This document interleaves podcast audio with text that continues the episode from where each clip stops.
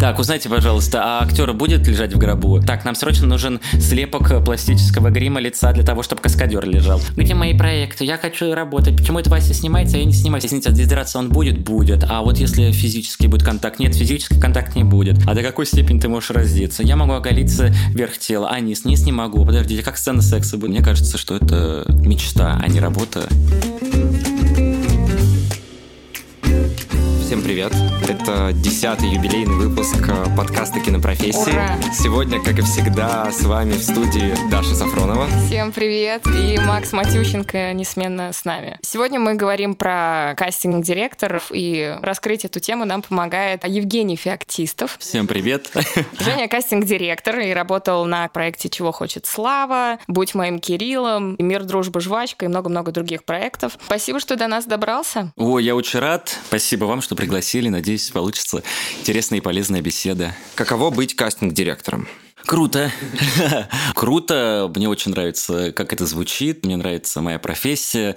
Я безумно люблю людей. Поэтому мне кажется, что это просто мечта, а не работа, которая у меня есть. Так чем же занимаются эти счастливые люди? Кайфуют каждый день.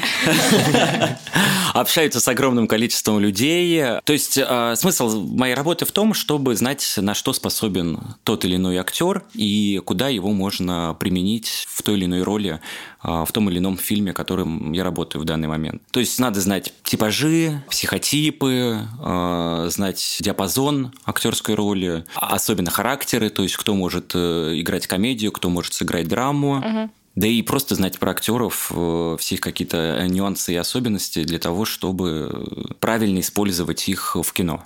А если мы перейдем к практичным, таким, к прозаичным э, вещам, чем конкретно занимается кастинг-директор, э, из чего состоит твоя работа в э, кинопроектах? Да, смотрите, на самом деле проще всего э, рассказать таким образом, что появляется сценарий. А я бы Проекта. начал еще раньше. Давай. Э, Работа до сценария, когда нету еще проекта. Ты занимаешься скаутом актеров, то есть Э, это поиском, всегда. наработкой То есть- базы, да. С- Смотрите, наработка базы, скаут и все остальное, это происходит всегда, будучи есть проект либо нет проекта. Образ в жизни идеале, уже, да? в идеале, да. Буду говорить про себя, не знаю, как у моих коллег. Я хожу два раза в неделю в театр, в среднем. Очень люблю театр. Мне театр, наверное, в какой-то степени даже больше кино нравится, потому что ты там видишь актера вот здесь в Ну, режиме жизнь, в да. реального времени, да, ты видишь, на что он способен, ты видишь и чувствуешь эту энергию от него и восхищаешься, опять же, их э, талантом и талантом режиссера. Нужно смотреть фильмы своих коллег и просто фильмы, которые выходили в России либо за рубежом, для того, чтобы понимать, что сейчас есть на рынке и в творческом пространстве. Поэтому это есть всегда, неважно, есть у тебя проект, либо нет проекта. То есть мы ходим э, в театры на актеров, которые уже выпустились, и на студенческие работы для того, чтобы понимать, кто сейчас подрастает и что из себя ребята представляют. Мгм. Что такое базы актерские и кто их составляет? То есть у каждого кастинг-директора своя база. Это все очень индивидуально. То есть, на самом деле, есть актеры, которые тебе нравятся, и ты можешь их себе добавлять в какой-то там файл, документ, заметки, фотографии в телефоне, экселевский файл, все что угодно. То есть, на самом деле, каждый работает по-своему. Лично, опять же, у меня их много. То есть, если я, например, э, где-то сижу в телефоне и вижу актера, а, который мне понравился в Инстаграме, Фейсбуке, либо кто-то сделал какой-то репост, либо я увидел какую-то новость, я делаю принтскрин и, соответственно, добавляю в папочку актера в телефоне. Если я, например, посмотрел какое-то кино, и мне понравились актеры, я выписываю этих актеров в отдельный файл в Excel э, с комментариями, ссылками на кинотеатр, на кинопоиск, э, с пометками, что этот актер в такой-то роли мне понравился там-то и там-то. Если я сходил в театр, я составляю отдельный, у меня есть файл, э, также excel либо word табличка, в которой я выписываю актеров, которых я видел в той или иной постановке, чтобы понимать, что они мне нравились тогда-то, тогда-то, а, с какими-то комментариями для себя. А, Есть отдельный файл по студентам и отдельный файл тех актеров, которые тебе нравятся, либо тебе кто-то их рекомендовал. Но это все равно через призму какого-то личного опыта. Абсолютно, это очень субъективно. То есть, на самом деле, это просто вкусовщина. Можем назвать это простым словом. То есть, это те актеры, которые так или иначе понравились мне в той или иной роли. Это не факт, что я их смогу использовать где-либо, предложить где-либо, но, по крайней мере, мне это помогает их не забывать. И в случае, когда я читаю сценарий, обратиться к этим файлам, к подборкам для того, чтобы а, из них кого-то найти. Это ты сам составляешь для себя. А база, вот база как таковые, их составляют крупные продакшены. То есть, вот, например, какой-нибудь продакшн, Good Story, например, а, он может составить какую-то, ну, даже не базу, какую-то просто наработку. Из... Каталог было слово раньше. Каталог какой-то из актеров. То есть кастинг-директор, он может давать какие-то анкеты, заполнять актерам а, для того, чтобы а, они оставляли какую-то свою информацию о себе, и ты потом эти вот бумажки картотек, в картотеке у тебя хранятся. Мне кажется, просто сейчас это уже изжило из себя, потому что есть электронные ресурсы, в которых вот, можно да, это все... Есть же там кинолифт, кинотеатр. Прекрасно прекрасно отношусь к кинолифту. Многие коллеги ругают, либо высказываются против него. Мне кажется, чем больше таких ресурсов, тем лучше. То есть а, задача кастинг-директора найти актера, актеру главное быть на виду. Кинолифт – один из ресурсов, а, который позволяет очень быстро, четко и разглядеть актера, увидеть все его ссылки на социальные сети и, собственно говоря, себя показать с той или иной стороны. Первоначальный для вот первого отбора, для того, чтобы тебя могли увидеть, для того, чтобы тебя могли отобрать. Есть базы собственные, а есть базы кинокомпаний. Вот, есть базы там Амедиа, есть базы, наверное, на Мосфильме, есть 1, 2, 3 продакшн, которые пытаются создать базу из тех актеров, которые к ним приходили. Чем больше актер будет находиться в этих ресурсах, тем для актера лучше, а для нас, кастинг-директоров, это лучше, что мы э, больше увидим их с разной стороны. Наверное, в голове мы всегда держим плюс-минус там несколько сотен угу. актеров, которые у тебя всплывают а, так или иначе, в которых ты уверен, которых ты видишь чаще всего. Но делая проекты, ты всегда хочешь, чтобы в них были разные актеры, которые либо проявили себя по-разному, либо абсолютно новый для тебя, чтобы эта картинка была вот новой. А, и поэтому ты все время стараешься находить новых. То есть это не в обиду к старым актерам, которых ты любишь и ценишь, а к тому, что ты хочешь... И опять же, задачи разные. Да, это да, да. Это может быть просто критерий. Про новые лица, кстати, интересно, где как отслеживать новые лица, помимо, понятное дело, там студенческие спектакли. Наверное, это понятный ресурс. Опять же, новые лица, знаете, какой, мне кажется, Дули Райн, по-моему, правильно один раз сформулировал. Условно говоря, есть актер, который сыграл 20-30 работ в кино. И мы видели его и такой женой, и секой женой, и подружкой главных героев, например. А ты берешь и в каком-то сериале или фильме даешь главную роль этому актеру, с абсолютно в новом каком-то для себя качестве, с абсолютно какой-то другой а, задачей. Ну, как и Джим в данном, Керри, Адам и в данном, Сэндлер Да, которые играли да, комедийные роли, и потом бац, он э, делает э, какую-то комедию. И, и, и вот это уже тоже считается новым, новым лицом. Или ты, например, актер играл, играл, играл там в, на канале «Россия» в 30 проектах, и бац, тут успешный проект на СТС или какой-то классный на ТНТ, в, опять же, в новом каком-то качестве. У него тоже были главные роли. Угу. Но какой-то выходит другой проект, и он является новым лицом. Опять же, новым лицом для кого? Новым лицом это открытие какой-то молодой студентки либо студента, Юра Борисов новое лицо для широкого экрана, там, да, либо а, новое лицо для канала. То есть это тоже разные критерии. Угу. Надо понимать, какая у тебя есть задача и что за ней стоит. Каждый может быть новым лицом, то есть не обязательно быть новым человеком, конечно, чтобы быть новым лицом. Конечно, конечно, да. Я считаю, что это... Это как раз для меня пришло вот только в этом году понимание, что новое лицо действительно не обязательно. Это должен быть актер, которого вы никогда не видели, или у него пять фильмов в кино. Mm-hmm. Это может быть действительно... Вот Аня Котова мне очень нравится тем самым, что она сыграла... «Учителя», по-моему, фильм назывался, да, не помню. А, мне очень понравилось, она сыграла там потрясающую не работу, она даже получила награду за нее. И вот она мне раскрылась в этом фильме по-другому, нежели как она играла там Э, всегда в своих каких-то там до этого проектах. То есть mm-hmm. она классная комедийная, драматическая актриса, а вот здесь она сыграла ну, несвойственную для себя роль, и мне кажется, это была лучшая работа в этом фильме, за которую она, собственно говоря, и получила награду, и мы оба, а, оба и она, и я а, радовались.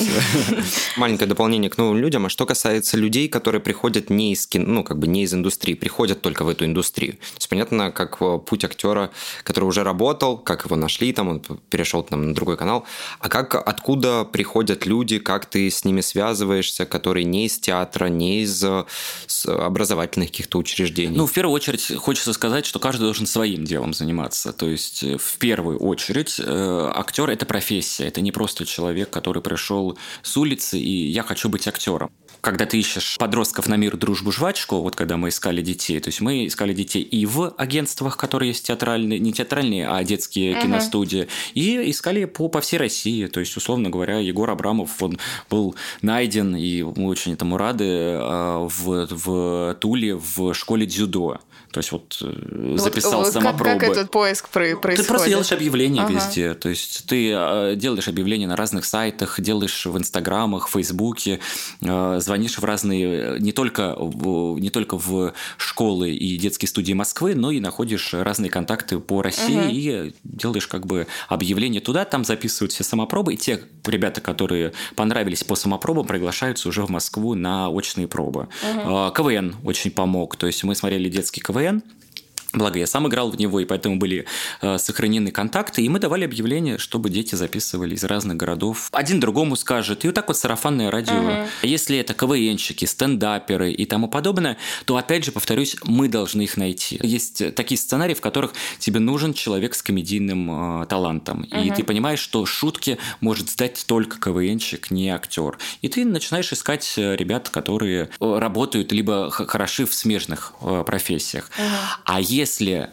ребята сами хотят прийти в эту профессию, то опять же такие ресурсы, как кинолифт, где ты можешь о себе заявить, а, рассылка писем кастинг-директорам, поиск агента со своей стороны, общение с актерами для того, чтобы у них расспросить какую-то информацию, да и просто вот некоторые стучатся по комнатам, ходят и разносят свои фотографии и предлагают себя, ну вот познакомиться, записать визитку и подружиться. То есть угу. способов на самом деле очень много, опять же, было бы желание. Но это не просто. Работа актера очень трудна, в смысле найти агента или найти а, проект. Да, я себя. думаю, про актеров мы сегодня будем говорить очень много. Давай вернемся к процессу. То есть, окей, мы проговорили вне проектов, что это вечный поиск, новые скриншоты, новые имена всегда. Да, основная моя задача это быть насмотренным. Угу. То есть чувство вкуса, оно может быть хорошим, может быть плохим. Мне кажется, оно достаточно у меня хорошее, но я могу заблуждаться. Вы не видели, не видите, в чем я одет. Вот. Поэтому основная задача – это быть насмотренным. Насмотренным и подмечать, сохранять, запоминать э, те, кто тебе нравится. Дальше поступает сценарий. Сценарий мне могут предложить либо сам режиссер, либо студия, с которой я работаю, либо вот шоураннеры, сценаристы, креативные продюсеры, неважно. Человек, который отвечает за написание сценария, либо за его производство. Звонят и говорят, Жень, есть такой-то проект, вот, почитай. То есть, в первую очередь, я должен прочитать и понять, интересно ли мне будет работать на этом проекте, если мне нет ну, финансовой какой-то необходимости брать все подряд. И могу ли быть я полезен этому проекту, потому что, то есть, например, взяв исторический проект, ни разу не работая на историческом проекте, где, не знаю, там 150 персонажей и нужно портретное сходство, скорее всего, а, мне будет это трудно. Я вот mm-hmm. понимаю, что сейчас, вот на данном этапе своего творческого пути, я такой проект, наверное, не возьму. А вот э, проекты, которые связаны с нашим временем, там про 90-е, подростковые э, комедии и драмы, это для меня вот э, тот жанр, который я сейчас понимаю и в котором я работаю хорошо. Получил сценарий, прочитал его, дальше э, происходит встреча либо с креативным продюсером и сценаристом этого проекта, либо встреча происходит с режиссером. Бывают такие ситуации, когда проект э, начинает подготовку, то есть нужно сделать кастинг, а режиссера на проекте нет. Тогда угу. эта встреча происходит с креативным продюсером, который отвечает за проект, и он вместе с тобой дает тебе какие-то вводные по персонажам. Либо режиссер, если есть на проекте, вы уже с ним начинаете обсуждать каждого героя, и я делаю подборки. Еще очень важно сказать, что бывает кастинг, кастинг директоров. Не знаю, об этом рассказывают либо не рассказывают. Это тоже, наверное, нормальная вещь э, в, в наше время, когда тебя приглашают незнакомый продакшн, он не понимает, в одном ключе вы движетесь, одинаковое у вас видение, либо нет. Это может кого-то обижать, кого-то нет, но, опять же, надо подойти объективно. Люди платят деньги, и они, по сути, ну, имеют право работать с тем, с кем им ближе. В одном направлении направление. да. Да. И тогда тебе отправляют сценарий, ты этот сценарий читаешь, делаешь небольшой такой прикаст, то есть, условно угу. говоря, по 3-4 э, актера на каждую роль, отправляешь, и после этого там принимается решение, совпадаете вы в направлениях, либо не, сопро- не совпадаете. Опять же, это не говорит о том, плохой ты кастинг-директор, либо хороший, это, это про просто вкус, да. про вкус, э, совпадает он или не совпадает. Угу. Вот и все. Бывают ситуации, когда вот так у 10 человек соберут информацию, а потом, собственно говоря, тебе кастинг-директор не нужен, потому что тебе все сделали подбор подборку. Не поступайте так, а, уважаемые продюсеры. Состоялась встреча с Состоялась режиссером. встреча с режиссером, да, то есть ты сделал какой-то набросок, э, примерно там по 10, может быть, актеров на каждую роль. Больше, угу. наверное, в этом нет смысла, значит, ты неправильно понимаешь, э, что это за персонаж. И в первой встрече, по-хорошему, это там 3-5, ну, условно возьмем 10, потому что если у тебя не было никаких водных, только твои наброски. Если тебе угу. режиссер уже а, сказал свои пожелания, сократил это все по возрасту, по типажам, а ты понимаешь, в каком жанре существует этот проект, и, опять же, ты понимаешь развитие героев, то у тебя там по-хорошему должно быть там 3-5 крепких, уверенных актеров. Бывает, что ты можешь потом и 50 предложить, когда вы не можете найти того uh-huh, самого. Uh-huh. Здесь уже вопрос в том, либо ты, как, ну, я как э, специалист не, не, не, не знаю просто, кого предложить, либо режиссер не понимает, кого он хочет и не знает, а хочется больше посмотреть. Это много нюансов, это как бы отдельная такая uh-huh. вот часть. Ну, возьмем самую простую схему о том, что ты прочитал, предложил 10 э, кандидат, э, кандидатур на ту или иную роль, и ты с режиссером каждого из них обсуждаешь. Вот, режиссер говорит, о, классно, вот этот вот точно подходит, вот этот не подходит по каким-то причинам. Самое главное, чтобы была обратная связь, иначе ты не сможешь никак понять, э, что ты хочешь. Шеф-повар, то есть можно приготовить, э, опять же, если это такой сериал на 5 минут посмотреть, это Макдональдс, либо есть ресторан изысканной кухни, согласитесь, там картошка вам в молекулярная кухня, так приготовить, что вы не поймете. Поэтому когда режиссер и кастинг-директор находят общий язык, вот, работа начинает, конечно, идти гораздо быстрее, и вы слышите друг друга. Отобрали из 10 предложенных вариантов, например, вариантов 7. Дальше э, кастинг-директор отправляет э, актерам, то есть находит контакты каждого из них. Актеры могут работать напрямую, актеры могут работать через агентство. Ты отправляешь актерам всю информацию. В идеале, э, чтобы у тебя был и сценарий, описание роли, синопсис проекта, кто режиссер, кто, как какой продакшн. То есть, ну, вот ту информацию, которую, если бы ты получил, тебе было бы понятно. Что за студия снимать, какие сроки, сколько съемочных дней.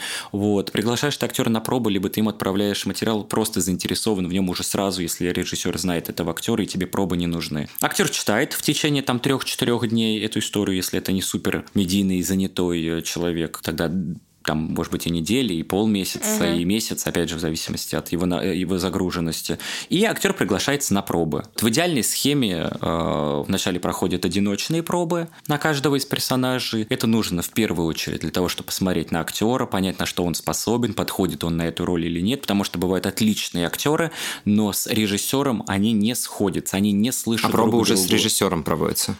Это мы идеальный мир проводим, да, что есть режиссер на проекте с самого начала, есть кастинг-директор с самого начала, э, режиссер знает, что он хочет, мы отправили актеру, и э, актер пришел уже к режиссеру на одиночные пробы. После одиночных проб, вот посмотрели мы этих семерых актеров, режиссер говорит, классно, вот эти трое мне нравятся на эту роль, эти трое мне нравятся на другую роль. Ты дальше начинаешь их комбинировать друг с другом, смотреть, подходят ли они друг с другом, например, муж и жена в какой-то истории, mm-hmm. пара молодая, там, отец отец и, и сын, э, там, неважно, не, какая связка, у тебя должно получиться ансамбль актеров. И ты дальше приглашаешь этих актеров уже на парные пробы э, и снимаешь их вместе для того, чтобы понять, будут ли они вместе смотреться, слышат ли они друг друга. Очень часто бывает, что два актера, которые нравятся по отдельности, вместе не смотрятся. Угу. Вот. Они, между ними нет химии, если они должны играть любовь.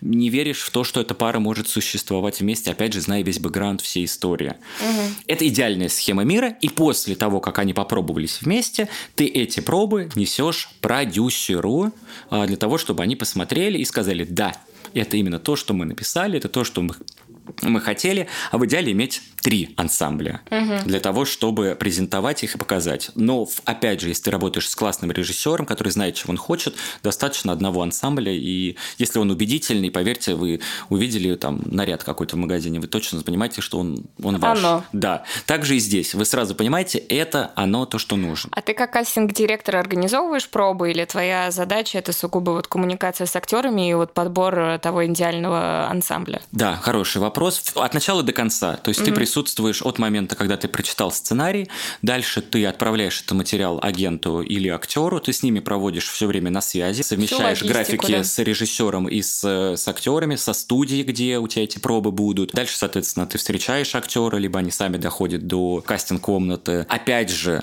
кастинг-директор, помимо того, что он придумал актера, позвал актера на пробы, он же и снимает эти пробы. Если пробы одиночные, то режиссер дает задачи актеру и смотрит в монитор эти пробы, а кастинг-директор подкидывает текст, если, угу. например, эти пробы по, ну, с партнером идут, то есть ты подкидываешь текст за кадром. Очень многие мои коллеги а, нанимают на этот день, если в этот день у тебя много актеров, а, приглашают какого-то актера на подыгрыш, либо, например, у кастинг-директора бывает ассистент по, по актерам, ассистент кастинг-директора. Очень часто бывает, что это актеры, угу. и этот человек может э, подыгрывать. Либо же устраиваться сразу на первом же этапе парные пробы для того, чтобы никто не подыгрывал актеру, а актеры взаимодействуют друг с другом. Как показывает практика, чаще всего это плохо, потому что в первую очередь ты должен разглядеть актера, чтобы ему никто не мешал. Актеру иногда это тяжело, когда за камерой кто-то подкидывает, они в кадре существуют, но это лучше всего. Режиссер, во-первых, понимает, как его слышит актер. Актер также смотрит на режиссера и понимает, удобно ему с ним, хочется с ним mm-hmm. работать. Да любой, на самом деле, актер тоже проводит пробы и режиссера. Поэтому в задачу кастинг-директора еще входит, помимо того, что ты снимаешь эти пробы, либо у тебя статичная камера, либо она такая ручная, либо ты снимаешь их а, пробы на телефон, и ты еще и подкидываешь текст, не просто их подкидываешь как робот, а играешь сцену. Поэтому часто я бываю и проституткой, и женщиной, которая горит в доме, который надо спасти, все, и отцом, да, отцом-дегенератом каким-нибудь, там подобное. Но мне это очень нравится. То есть я люблю играть, я люблю подыгрывать, не все это любят, и иногда это просто эмоционально тяжело. То есть ты в течение дня там 10 актеров, и ты каждому должен подыграть. Причем не просто подыграть, ты им помогаешь. Потому что моя задача, раз я актеру предложил, актеру подать позвонил, им удара, подать им да. этот мячик для того, чтобы они справились с этой задачей. И вот опять же я воспользуюсь все-таки временем эфирным и скажу, что э, актер должен это помнить и понимать. Если тебя позвали на пробы, тебе хотят уделить время, тебе хотят помочь, чтобы у тебя получились пробы. Многие думают, что это лишь бы для галочки, для количества актеров а просматривать нет. Режиссер уделяет время – ну, кто-то скажет, тратит, уделяет в первую очередь. Кастинг-директор уделяет время, актер уделяет время, чтобы приехать. Все уделяют время для того, чтобы получилось что-то. Поэтому нужно понимать и относиться с ответственностью, что мы хотим, чтобы все получилось, а не то, чтобы актер провел себя в стрессовой ситуации. Угу. И создаются все условия для того, чтобы расположить актера, там, подать попить, распечатать текст, для того, чтобы с ним поболтать к первое время, рассказать про персонажа, про героя и помочь ему в пробах. Просто некоторым режиссерам достаточно одного дубля, некоторым режиссерам нужно 10 дублей. И актер иногда уходит неудовлетворенный после проб, но важно понимать, что Опять же, все заинтересованы в результате, и, возможно, режиссеру этого достаточно того, что он увидел, потому что мы не знаем, что в голове у этого творца происходит. А на пробах происходит какая-то беседа, ну, по-разному, наверное, бывает, зависит от режиссера, но обычно это беседа и какая-то игровая, там, этюд да, или какая-то постановка. Да, на самом деле все очень просто, и примерно 95% случаев все одно и то же. То есть актер отправляется какая-то не очень сложная, не очень большая сцена, бывает две сцены. Если актер рассматривается на серьезную роль, а, на главную, либо на роль, там, на вторую главную угу. роль, то чаще всего это две сцены, которые показывают его в двух разных состояниях, в двух разных характерах. И когда приходит актер, обычно, опять в зависимости от пробы и от э, степени важности персонажа, выделяется 30-40 минут на одного артиста. А, эти 30-40 минут делится на то, чтобы 10 минут расположить актера, расслабить его, поболтать с ним, обсудить, что он прочитал, какие у него есть вопросы по герою и персонажу, и оставшееся время уделяется самой пробе, одной либо двум, а, на розыгрыш ее. То есть такая вот игровая ситуация. Очень трудно актерам в обычной серой комнате, когда перед тобой сидит два, а иногда во время проб а, присутствуют еще и шоураннеры, то есть креативные продюсеры, а, которые чаще всего они присутствуют в комедийных, ну вот по моим наблюдениям, в комедийных проектах, потому что они могут подсказать жанр, юмор, в чем здесь шутка, вот немножечко дать вот эти крючки, которые uh-huh. помогают актеру э, сдать материал, как говорится, в, в, в нашем мире. И, конечно, актеру тяжело в этой серой комнате расслабиться и показать, на что он способен. Но такие стрессовые ситуации и на площадке происходят, когда Ну, у тебя это 100 ремесло, человек. слушай. Да. От проб к пробам. 10 раз ты сходил на пробы, 20 раз сходил на пробы, и уже на 25 на 30 раз у тебя все получится. И вот в данном случае кастинг-директор, моя задача смотреть рост, видеть рост тех актеров, которые мне интересны, Ага. которые мне симпатичны, и потом спустя там 5 лет, например, этот актер выстрелит в главной роли в другом проекте у меня. Не потому, что я его никогда до этого не замечал, а потому, что он набрал тот нужный вес и стал настолько классным, уверенным, что именно вот сейчас в этом проекте он подходит. А все ли актеры приглашаются на пробы? То есть э, Данила Козловский ходит на пробы?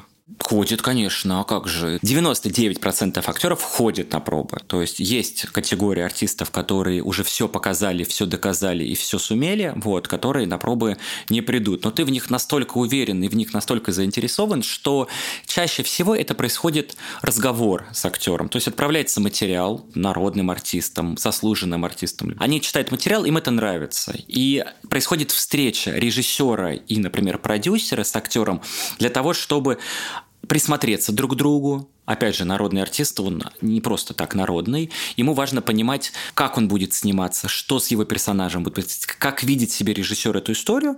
А режиссеру важно услышать от актера, что он может дать этому проекту. То есть те 20 минут и 40 минут Ну, там, проб скорее всего, без проб. там, скорее всего, это час э, Ну, по такой- наполнению, что час это такой обсуждение беседы, материала. Да, час такой беседы, которая э, помогает понять, точно ли э, режиссер уверен и точно ли актер хочет с этим режиссером. Бывает так, что спустя это, после этого разговора э, будет звонок от агента, в котором будет «Спасибо большое, мы не очень заинтересованы в этом проекте. Также на самом деле и бывает и после проб. После проб просто звоните и говорят, вы знаете, нам ну вот что-то не наша все-таки история, мы поняли, что не хотим в этой истории сниматься. Это абсолютно честный и на мой взгляд, ну, заслуживает уважения, потому что у вас была встреча, вы успели поболтать, пообщаться и понять друг друга. С этим режиссером вам не нравится общий язык, вы не нашли. Или эта история гораздо хуже, чем вы себе представляли, когда прочитали. То есть лучше прийти и пообщаться, потому что чаще всего актеры читают, им не нравится.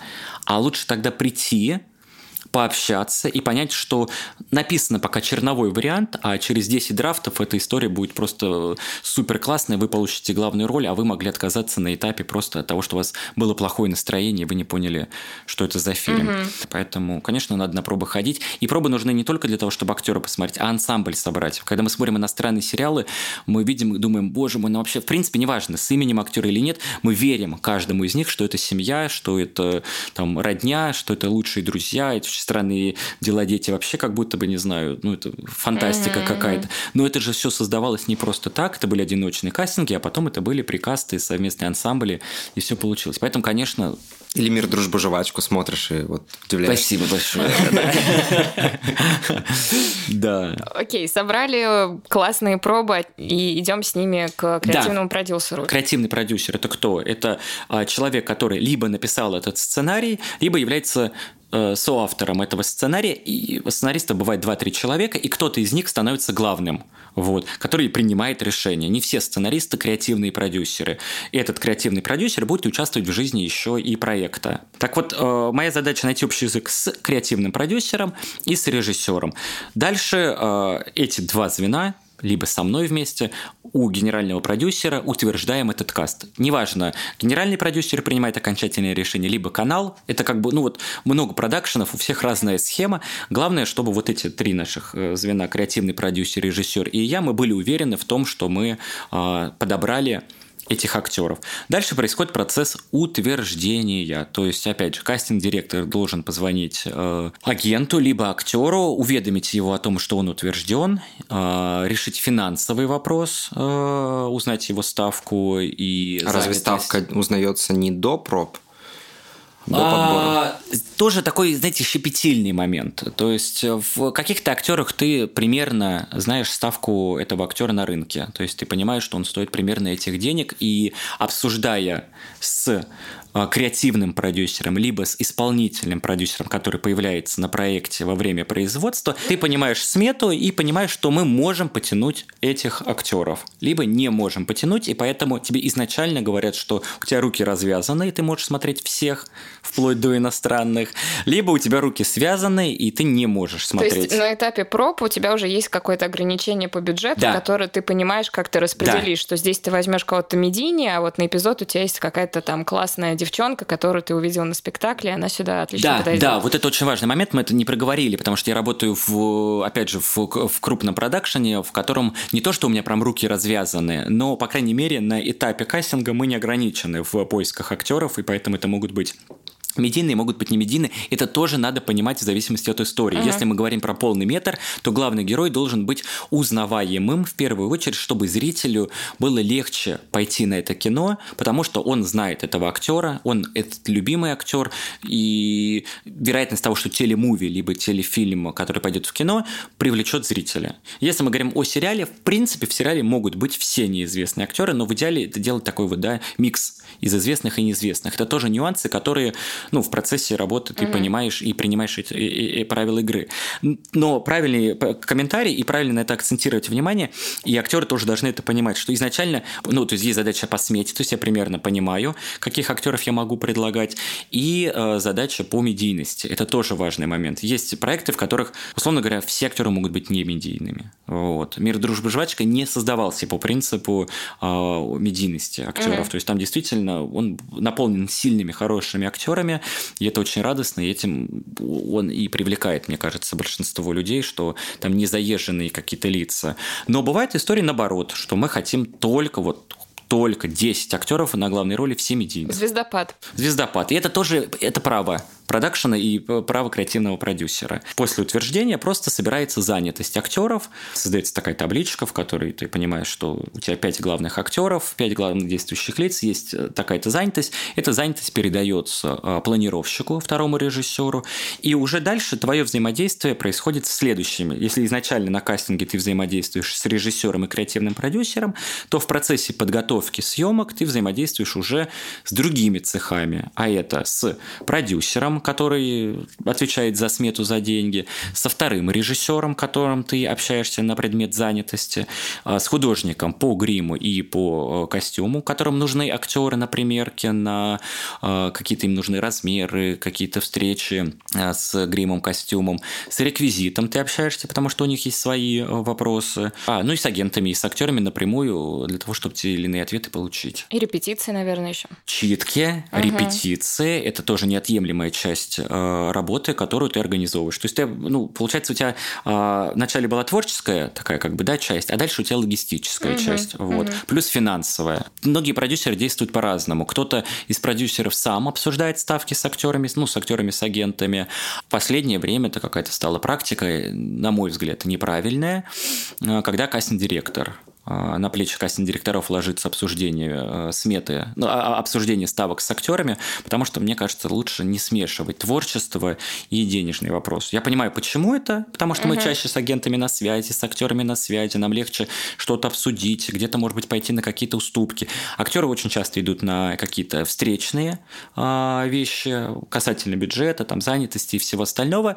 Если им очень нравится материал, если это количество смен, например, достаточно большой, где можно, например, подвинуться. Uh-huh. Вот. И все вот эти моменты, райдеры, автомобили, перелеты, гостиницы, количество часов съемочных, то есть кто-то снимается 12 часов и готов 3 и выше часов на переработку, кто-то снимается 10 часов вот, и не готов ни на какую переработку. У всех разные условия, то есть кому-то нужен вагончик, кому-то не нужен вагончик, у кого-то диетическое питание, у кого-то нет, кому-то нужно такси или нет. Эти все вопросы мы вот обсуждаем с агентами на этапе... Препродакшена. Препродакшена, да.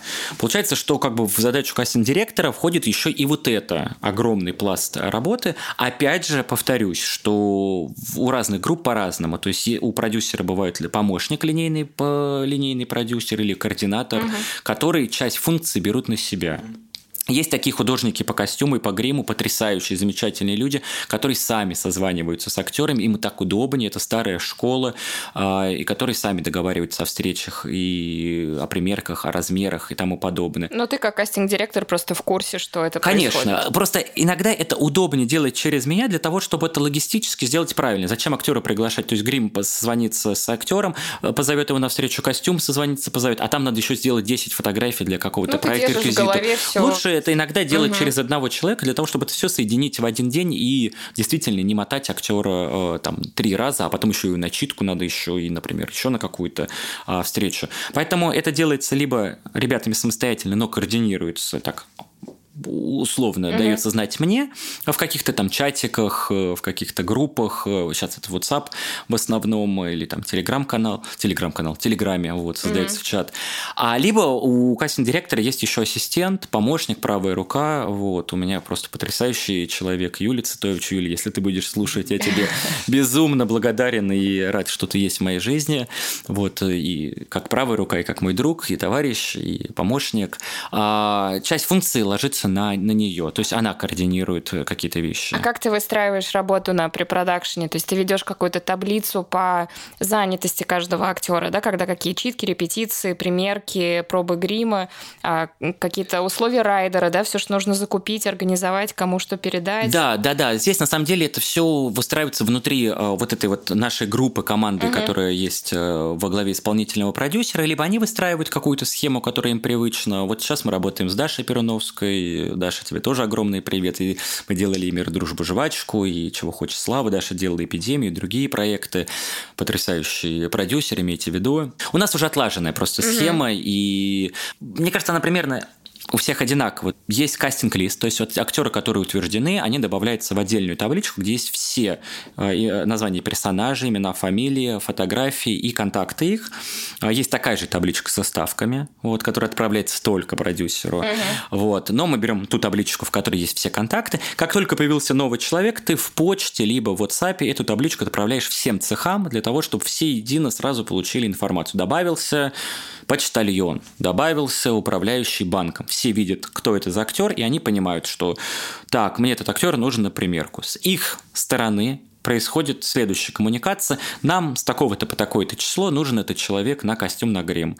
Угу. Ты получил эту информацию, дальше понимаешь, что у тебя там пять актеров, которых нужно позвать на встречу. Ты узнаешь их занятость и предлагаешь в ответном сообщении угу. им, что в такие-то дни или в такое-то время они могут. То есть такой вот, понимаете, просто обычная а, логистика, обычная координация двух звеньев. Как только вы договорились, актеры подтверждены, что они в этот день идут на грим-костюм, ты уведомишь э, одним сообщением второго режиссера, чтобы он это все внес в единый план подготовки, чтобы каждый день отправляется сообщение о том, что уважаемая группа, на этот день у нас планируется то-то, то-то, то-то. У режиссера встречи, там, например, э, раскадровка, либо выбор объектов, угу. в это время грим-костюм. И таким образом вся группа понимает, что в этот день у них происходит. Режиссер может посмотреть и сказать, о, я хочу присутствовать, например, на костюме или там и ты на всех этих встречах не присутствуешь, просто контролируешь, что все успешно доехали, Смотрите, дошли. это все зависит, опять же, от э, возможностей команды. Угу. То есть бывает так, что не могут прикрепить ассистента по актерам, либо ассистента кастинг-директора, и тогда кастинг-директор один человек от начала до конца, до съемок. Бывает так, что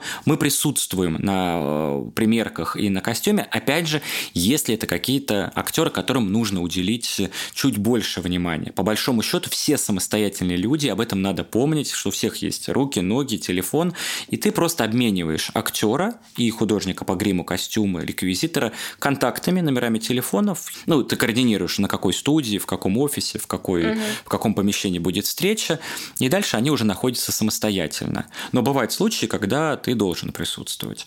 Кастинг-директор должен присутствовать точно на всех пробах, на всех встречах э, касательно актеров, либо сценария. То есть вот когда происходят читки сценария, присутствуют все главы департаментов для того, чтобы пока ты читаешь сценарий, возникают ряд вопросов. А этот актер умеет водить, либо нет? А есть у этого актера аллергия, либо нет? А этот трюк сможет выполнить или нет актер? То есть вопросов на самом деле просто гигантское количество. Mm-hmm. Так, узнайте, пожалуйста, а актер будет лежать в гробу? Да, он может лежать в гробу. А крышка гроба будет закрываться, и мы это все в, как это называется, называется, где сжигают э, в крематории. крематории. А нет, актер уже не готов на это. Так, нам срочно нужен слепок пластического грима лица для того, чтобы каскадер лежал. Вот. А извините, а дезидратация он будет? Будет. А вот если физический будет контакт? Нет, физический контакт не будет. А до какой степени ты можешь раздеться? Я могу оголиться верх тела, а низ? Низ не могу. Подождите, как сцена секса будет? И, и все. Это гигантское количество вопросов. На самом деле кру- круто, когда режиссер готов это все обсуждать и эти вопросы заранее э, отправляются актерам. Когда сценарий э, готовится, э, происходит много разных версий драфта, и актеру важно отправлять эти версии для того, чтобы он понимал изменения этого героя, что происходит. Конечно, в идеале отправить ему готовый материал, но в последнее время в съемки мы заходим иногда с сырым материалом, и он дописывается во время съемок. Понимаете, и такая бывает история. Вот, но... Да ладно. Да, Очень плохо, на самом деле. а вот, но Ну, мы с вами находимся на читках, да, вот сейчас мы находимся на читке, и задача кастинг-директора либо его ассистента присутствовать и записать все вот эти вопросы, все эти нюансы.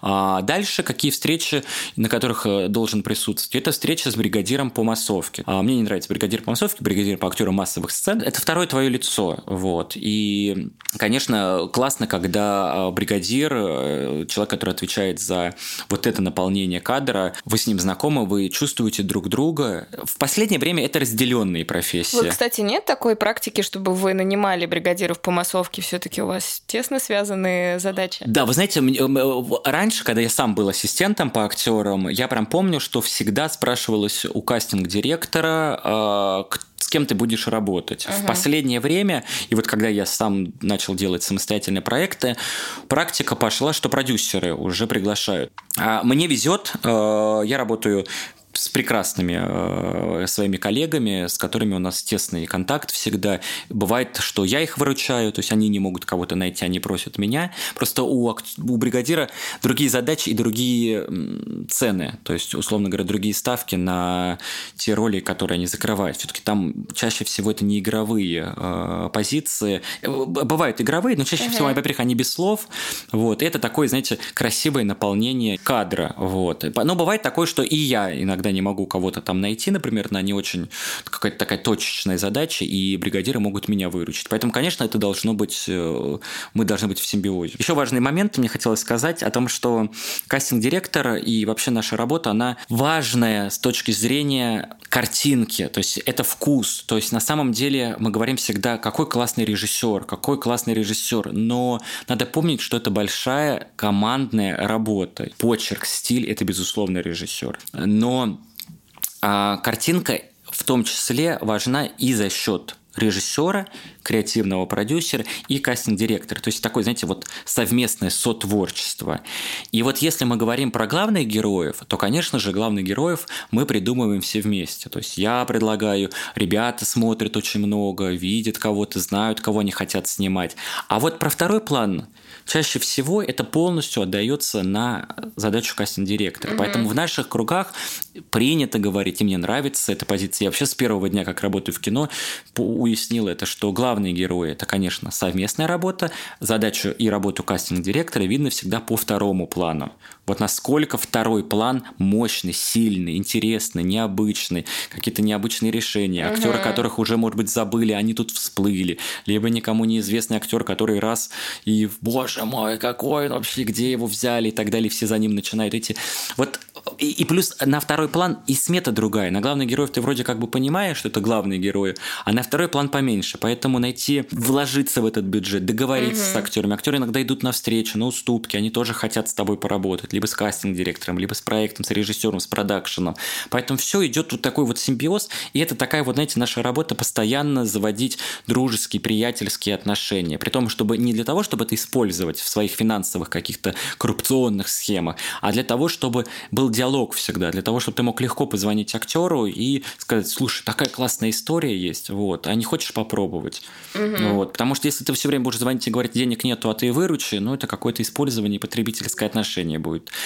Поэтому кастинг-директор находится еще на читках, на встречах с бригадиром э, по массовке и дальше, собственно говоря, на читках с актерами.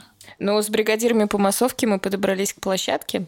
Расскажи, что происходит там. Смотрите, история заключается в следующем, что задача кастинг-директора в идеальном мире до начала э, съемок закончить кастинг.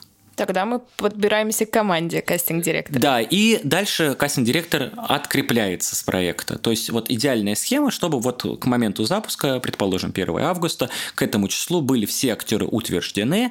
Дальше ну, условно говоря, тебя открепляют, потому что вся работа выполнена. На самом деле, в идеальном мире, и мне очень везет, я работаю всегда до последнего дня на всех проектах, и считаю это абсолютно правильным. А, Первое, там, моя позиция заключается в том, что очень часто происходят какие-то форс-мажорные ситуации, меняется КПП, слетает объект, заболевает актер, и так складывается, что тебе нужно заменить актера, найти нового актера, договориться о каких-то нюансах. Бывают сложные вещи там на площадке, какое-то недопонимание, решить сложную ситуацию с переработкой, там, или еще, еще, еще. Их, этих вопросов тысячи, и к тебе будут постоянно обращаться. Для того, чтобы к тебе не обращались, ой, прости, пожалуйста, там вроде ты уже откреплен, а ты можешь нас выручить, продюсеры, опять же, с которыми я работаю, а, не открепляют кастинг-директора, а он э, присутствует на проекте всегда до последнего дня для того, чтобы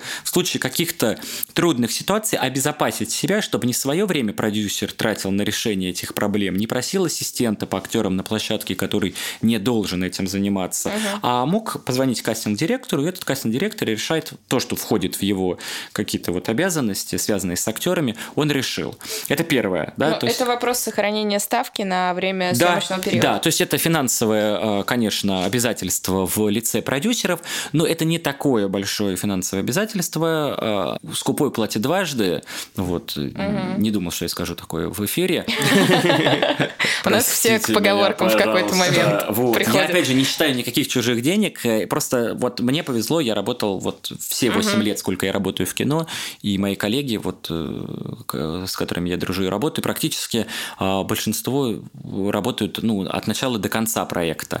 Но это мы говорим с вами, когда сериал, актеры не утверждены полностью на угу. весь э, сезон. То есть это редкий случай, когда полностью кастинг завершен перед началом проекта. Так бывает, что очень много позиций не завершены, не закончены по причине того, что сценарий переписывается, есть некоторые непонимания каких-то. Ну, скорее, эпизодические. Эпизодических да. ролей, конечно, да, главные герои, все вот сквозные персонажи, они найдены, иначе у тебя не будет сформирован КПП. Вот. А дальше мы понимаем, что какие-то э, персонажи будут гулять, мы знаем, что там, например, в сериале 197 героев, как было у, вот, у Насти Багировой, кастинг-директора, или там чуть больше даже 200, на Ольге 2, uh-huh. вот на сериале. Я тогда был ассистентом Насти. Вот. 200 героев. И, конечно, а проект снимается там 3,5 месяца, и понятно, что за месяц подготовки ты не, ну, физически просто такое количество не закроешь. Вот. И кастинг-директор остается на протяжении всего проекта не потому, что решать какие-то сложные, несложные а, моменты, а просто для того, чтобы выполнять свою работу и закрывать персонажей по мере э, их появления угу. потому что он не получил все водные на этих героев, вот, они меняются. Поэтому э, начинается съемочный период, кастинг-директор на проекте присутствует, и он на проекте присутствовать может еще по той причине, что иногда кастинг-директор и совмещает функцию ведения занятости. Угу. На самом деле это отдельная должность, это отдельный человек в большом проекте нанимается, который ведет занятость. То есть кастинг-директор утверждает актеров, передает контакты этого человека, помимо того, что мы передали их там э, костюмерам, угу. гримерам, там, другим цехам, он отдает эти контакты второму режиссеру и ассистент, там, специалист, который на занятости. А как его назвать правильно? Актерский логист. Ассистент по занятости? Э, ассистент по занятости, да. Просто э, на самом деле схем много разных работ. Вот у кастинг-директора может быть личный ассистент, ну, вот ассистент кастинг-директора, ассистент по кастингу. И в 90 случаев, в моих 100 случаях этот человек, я сам был ассистентом кастинг-директора, и я же вел занятость после кастинга во время всего проекта. Угу. У меня то же самое, такая же ситуация. А, мы работаем с Юлей. Как только проект запускается, Юля уже не делает кастинг, она является э, ассистентом моим, но при этом она и э, ведет занятость актеров на протяжении всего проекта, и вот эти вот решает координационные вещи между цехами. Угу. И есть ассистент по актерам. Это уже непосредственно тот человек, который прикрепляется в момент съемок или там за неделю до съемок, чтобы поприсутствовать там на читках, познакомиться с актерами, побыть на гриме костюме. Это опять же в идеальном мире. Угу. Надо прикреплять ассистента за неделю неделю для того, чтобы он познакомился со мной, если это не мой человек. Он познакомился с режиссером, с актером, с группой. Дальше он успел а, списаться со всеми агентами, с актерами, представиться, угу. а, для того, чтобы он узнал все нюансы про каждого актера. Они есть, их очень много, их надо обязательно всем рассказать, и все должны это знать. Но Мы живем с вами не в идеальном мире, поэтому ассистент прикрепляется за один-два дня до съемок и в авральном режиме должен угу. получить огромное количество информации, связаться со всеми. И вот его задача на площадке он работает только на площадке, в идеальном мире его обезопасить от всего только координация актеров на площадке. Это отправка выборок, выборки на каждый день, которые актеры разрезки их uh-huh. еще называют, и логистика, чтобы актер приехал к нужному времени. А это не человек, который приносит чай, кофе, и мы все думаем, что это девочка или мальчик на побегушках. Нет, это человек, выполняющий строго отведенную ему функцию. Он должен вызвать актеров на следующий съемочный день, отправить выборки и скоординировать по времени вызова на площадку. Актер, соответственно, должен всю эту информацию получить и прибыть к месту назначения. Но в реале гораздо шире шире на самом да, деле. Да, ассистент по актерам это вообще нужно звать и ставить памятники. Это наисложнейшая работа, помимо того, что это координационная, очень трудная вещь, если у тебя на площадке не один актер, а 10 актеров, например. Вот. Это стрессоустойчивость должна быть колоссальная, потому что каждый требует к себе гигантского количества внимания. Второй режиссер кричит, где актеры, грим кричит, где актеры, актер кричит, где актеры, потому что ему тоже хочется с другими актерами а, пообщаться. Актеры иногда на площадке какую-то вот э, чувство чувство важности просыпается, вот, излишнее внимание хочется, и поэтому его тоже хочется поиспользовать э, человека, который рядом с ним может mm-hmm. удовлетворить его какие-то запросы, потребности. Но, опять же, в идеальном мире и в классной команде, и если ассистент по актерам, ну, опытный боец, он не позволяет сесть себе на плечи, и выстраиваются дружеские, доверительные, такие приятельские рабочие отношения, когда э, действительно несложно актеру принести воду, если он в кадре безвылазно находится там полчаса, час, на улице жара, ты спокойненько это делаешь. Ну, то есть Просто должно быть такое вот, знаете, нормальное человеческое общение. Так вот, кастинг-директор остается на проекте для того, чтобы вести либо занятость, либо доутверждать актеров, либо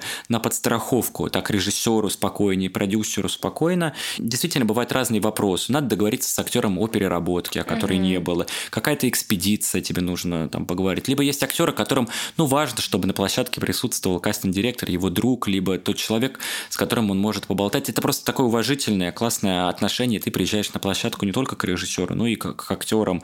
Вот. Ты сказал про переговоры по поводу переработок. Говорили про обсуждение ставок, да, да и гонорарной части, что ты считаешь не совсем корректным, что кастинг-директора должны вести эту какую-то да. коммуникацию. Но, тем не менее, какие-то спорные моменты переработок, каких-то новых договоренностей, изменений КПП и так далее, э, во время съемки все равно ведешь ты. Все зависит, опять же, от вопроса. То есть, угу. если это вопрос занятости, то Э, там из серии э, слетел объект, и мы должны поменять э, съемочный день. Человек, который в данном случае ассистент кастинг-директора, отдельный специалист по занятости, либо кастинг-директор, если он ведет эту занятость, этот человек связывается с актерами, с агентами и так далее. Но это вопрос больше логистики, чем вот договоров да, переработать. Условно. Если кастинг-директор обсуждал изначальные этапы переговоров финансовых вопросов и всех условий договора, то, и опять же, он остается на проекте, то продюсеру удобнее попросить кастинг-директора ну, да, созвониться да. и договориться.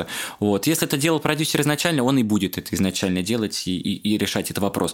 Здесь все вопрос, вот я говорю, как в каждой команде это построено. Uh-huh. И это вопрос не того, чтобы сели тебе на плечи или нет, а это строгое разделение твоего функционала. Просто что входит в твою работу, что не входит. Здесь очень размытые э, на самом деле эти границы. Любая экономия в производстве. Я помню, когда 8 лет назад пришел, я думаю, господи, 100 человек на съемочной площадке, за что они отвечают? А теперь понимаю, что если кастинг-директор будет работать без ассистента, у тебя 200 персонажей, у тебя каждый день пробы, у тебя месяц на подготовку, а ты будешь делать и занятость, и вести пробы, и тому подобное, то ты физически просто не сможешь придумывать. Получается, экономия в Скупой одном дополнительном... Да, Жень. экономия в одном человеке, это в помощнике, да, приводит к тому, что у тебя нет возможности придумывать да, и создавать создавать, творить и делать красивую картинку тебе же, чтобы ты потом получил комплименты угу. за свой же проект. Понимаете? Вот это важно. То есть работа кастинг-директора, она на самом деле многогранна, она широкая, но в первую очередь надо ценить друг друга, любить друг друга, помогать друг другу. И тогда, вот я вот делаю так, сердечко, и тогда получится классный проект, когда он в любви. Дойдем до какого-то логического конца нашего пути. Закончили съемки, Ты заканчиваешь участие в проекте или ты остаешься для какой-то коммуникации с актерами, для там каких-то промо, мероприятий, фестивалей, что-то подобное? Какие вы хорошие вопросы подготовили. Жень, я даже ну... не знаю, мне такое ощущение, что у вас уже была беседа с каким-то кастинг-директором, а вы мне сказали, что я первый. Нет, нет, ты первый, честное слово. Ой, как ответственно. Э, на самом деле нет. Как бы по-хорошему открепляют, конечно же, кастинг-директора с проекта. Бывают до съемки, тогда могут прикрепить ассистента кастинг-директора, а, чтобы он, э, например, собрал актеров, например, на один, на два съемочных дня, тогда кастинг-директор уже не нужен. А, бывают промо, и опять же, в зависимости от задач, либо ТНТ, а, у них есть свои координаторы, которые занимаются промо. Но вот когда я был ассистентом на Ольге, на конной полиции, на физруке, а, проще было, чтобы от этих проектов я, как ассистент э, кастинг-директора, занимался с координацией актеров и продакшена, вот, э, и постпродакшена, получается, uh-huh. с, с самого ТНТ промо ну, там какая работа? То есть там узнать занятость, э, пригласить на фотосессию. Логистика. А, у какие-то иногда бывают э, пиар-компании, которые ты вызываешь актеров.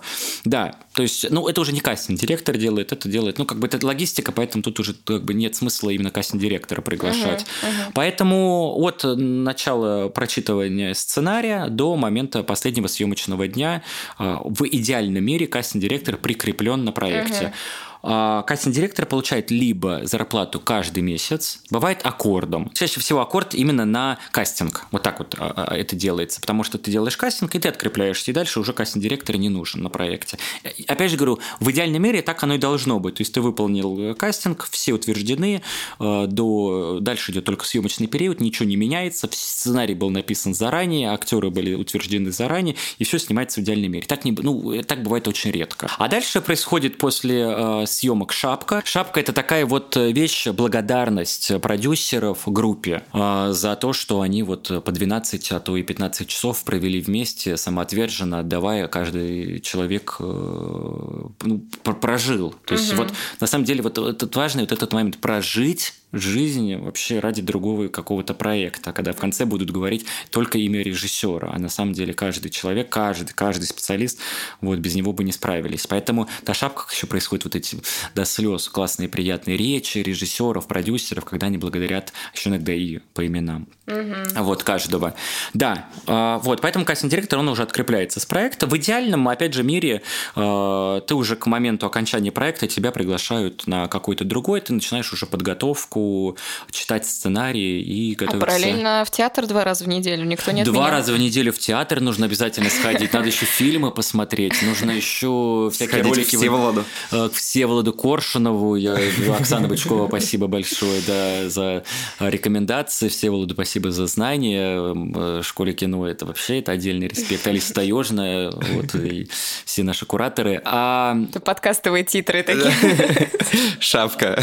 Нет, это так круто я сейчас впервые в наушниках вот, э, сижу и разговариваю сам с собой.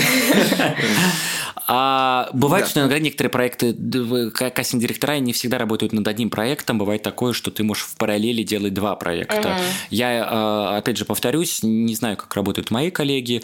По себе знаю, что можно а, вести несколько проектов сразу, в зависимости от их трудностей и уровня. То есть бывает, что у тебя большой проект, длинная, долгая история, и какой-нибудь небольшой пилот, э, такой долгоиграющий, где есть время на то, чтобы uh-huh. актеров поискать. Вот. А в большом каком-то историческом проекте, либо полный метр в кино, или в важном проекте, большом сериале, конечно, параллелить это очень трудно. Опять же, все зависит от того, работаешь ты с помощником, дают ли тебе помощника, опять же, в зависимости там, от многих разных факторов. Что для тебя важнее? Э, зарабатывание денег, э, творческая составляющая, свободное время для того, чтобы ходить два раза в театры либо рилсы снимать, понимаете, это же тоже сейчас важно. Слушай, ну мы затронули вопрос про то, откуда берутся кастинг-директоры. Да, мне тоже интересно. На самом деле... Но ты же общаешься. Вообще, сколько кастинг-директоров в России? Мне почему-то кажется, я на самом деле хотел посмотреть, э, как это был опрос. Мне кажется, что порядка 300, 300, э, вот 300 э, человек, наверное. Это учитывая кастинг директоров, реклам, Угу. И вот в общей сложности я, честно говоря, не знаю. Я помню, был опрос, Общаетесь вот. не тесно, в общем, раз не знаешь. Да, мы на самом деле не то, что мало знаем друг друга, вот, мы знаем имена друг друга, и только, и то, знаете, вот у каких-то громких э, проектов, опять же, я работаю в продакшене, и мне повезло, что в среднем там вот порядка 10 кастинг-директоров э, с тем или иным переменным успехом делают проекты, поэтому я вот, ну, наверное, человек 20 знаю лично а, есть какой-то чатик, э, наш постоянный вопрос? Или как устроено комьюнити? Ну, как такового не то, нету, было. да, как такового на самом деле нет. У нас есть закрытая группа в Фейсбуке для агентов и кастинг-директоров. Она больше нужна в помощь. Э, их две группы. Есть одна группа, в которой агенты показывают своих актеров, предлагают своих актеров, показывают, как угу. они а, изменились, да, напоминают нам о них, вот, в которых ты можешь просто вот каждый день, вот ты заходишь кто-то в Инстаграм, да, и ленту пролистывать. Угу. Я могу так зайти в Фейсбук, в эту группу и обновить себе, а, напомнить помнить э, актеров. Это обязательно надо делать, конечно же, потому что все меняются, и сегодня ты актера видел таким, завтра он на лысо постригся, это уже другой Что там объявление? Мы постриглись. Да, новый образ. Нет, нет, на самом деле, да, новый образ э, Иван Иванович, понимаете, вот э, усы появились, это уже сразу другой человек. Мы с тобой сидим, Макс, с усами, вот, хорошо, Даша сегодня без усов, а завтра Даша ну, записывает... да. завтра записывает новый подкаст. Она, вот, я, я шелестит чем-то. Да, я хотел сказать, что вот порядка 300 человек, и э, есть одна группа, в которой агенты предлагают, а в другой группе, где кастинг-директора могут какие-то вот запросы сделать о поиске, э, например, вот, э, ну, уперлись, не могут э, вот, придумать кого-то, да, вот, ну, угу. вот закончились идеи, что-то вот не ложится, либо какие-то очень сложные задачи, неоднозначные, когда без помощи зала невозможно что-то сделать. Там вот как раз разные кастинг-директора и агенты могут обмениваться каким-то опытом. Бывают встречи кастинг-директоров и агентов а, по совместительству там в каком-то кафе. Но в принципе, в принципе, это такие вот одинокие волки.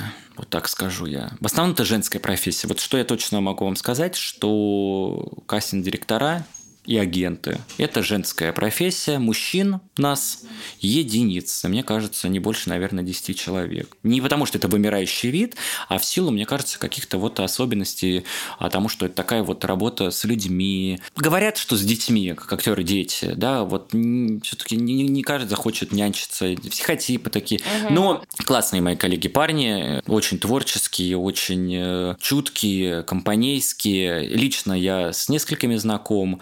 Вот. А дружу, да, дружу вот опять же с теми, с кем я работал так или иначе, угу. и либо с кем я работал как коллега, либо с кем я работал ассистентом. И мы остались вот э, дружить уже как коллеги, когда я стал сам кастинг-директором. Вот как стать кастинг-директором? Откуда вот. приходят эти люди? Давайте вначале откуда приходят. Э, абсолютно из разных мест. У нас нету, конечно, школы кастинг-директоров в стране. Если я не ошибаюсь, сейчас появится курс. Курс Лизы Шмакова, по-моему, сейчас в МШК. Он только появился появился, по-моему. Ну, такое э, ощущение, что этот курс появился, может быть, год назад только а на самом деле. Откуда?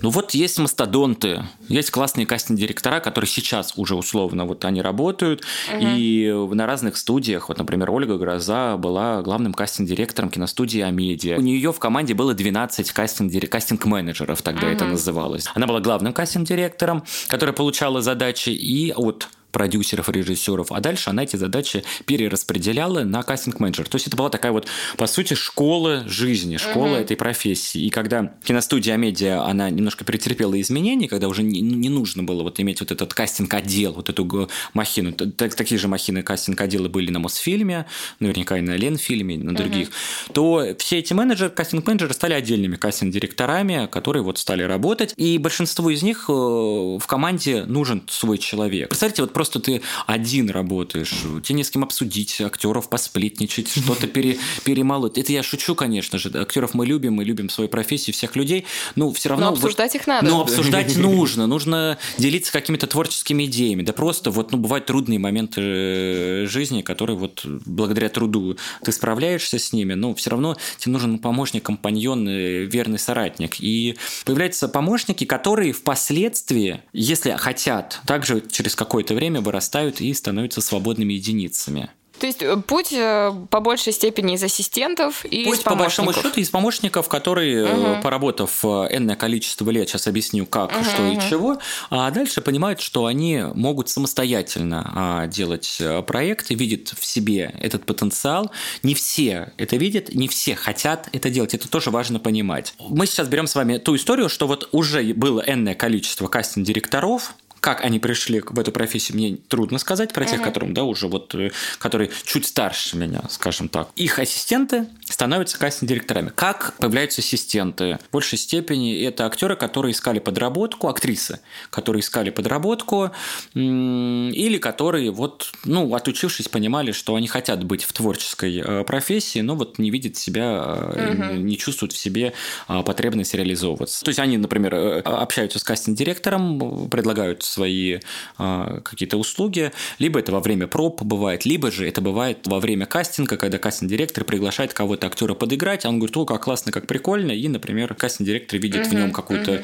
а, заинтересованность. Бывает, что студия себе, как бы в штат, находит нескольких ассистентов, которых удобно, они знают определенную структуру компании, как в ней все происходит, чтобы вот не пришел кастинг-директор извне и не понимает, как пропуски сделать, как все камерой процессы пользоваться. Да. да. Они обучают нескольких э, ассистентов вот, э, по, по, по актерам, и, соответственно, их предлагают тем или иным кастинг-директорам на время проекта. Ассистент кастинг-директора может быть твоим человеком, вот как Юля со мной, мы работаем на всех проектах, неважно где. А бывает, что студия тебе дает. То есть кастинг-директор работает всегда один, но иногда в такие попадают условия, что вот он не может там пользоваться камерой, там есть какие-то нюансы, и студия дает этого Мгм. человека. Это не твоя правая рука, это просто временный помощник на проекте. Откуда студия берет этих людей? Это чутье продюсеров. То есть они либо находят э, каких-то, ну вот знают, э, видят в, в людях э, какой-то потенциал, приглашают их на эту работу,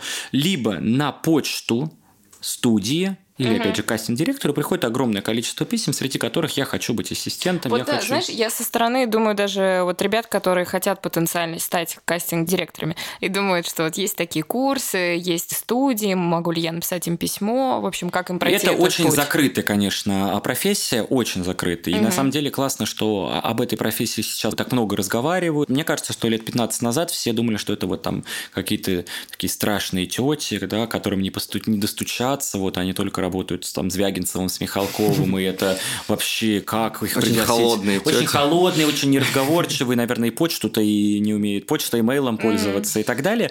Конечно, это сейчас все абсолютно изменилось, это абсолютно такие молодые 25, 30, 35-летние юноши, девушки, вот, мужчины, женщины, мобильные, активные, готовые на многие вещи, на знакомства, на походы в кино и театры. И, конечно, сейчас можно любого найти через Инстаграм, Фейсбук, любому написать, ответить. Важный момент, что у каждого из них есть своя жизнь, и они имеют полное право ни на что это не отвечать, если это не касается ну, конкретно того проекта, на котором они работают. Так вот, сейчас как э, можно попасть? Э, Если человек хочет э, работать в кино, мой совет первый пойти куда-то учиться. Либо это актерские курсы, либо это режиссерские курсы, либо вот как... э, Киноведческие. Киноведческие, либо это школа кино, чтобы на кастинг директора. Профильные какие-то. А второе, ну, наверное, послушать какие-то подкасты. Найти информацию, да, в социальных сетях о профессии. Я просто вот, ну, пытаюсь себя поставить на, на место, когда мне вот пишут э, люди и спрашивают, я прям подробно записываю 10 Я, кстати, раньше советовал а, на ТВ Кинорадио. Был такой портал. Он сейчас остался просто архивным, по-моему, они нового ничего не пишут, но просто забиваешь в поиске название профессии, и он тебе выдает 200 статей. Из них 50 – это описание в разных случаях, Интервью связанных... разные, да-да-да. И это настолько объемная информация. У меня друг спрашивал, как стать раскадровщиком в кино.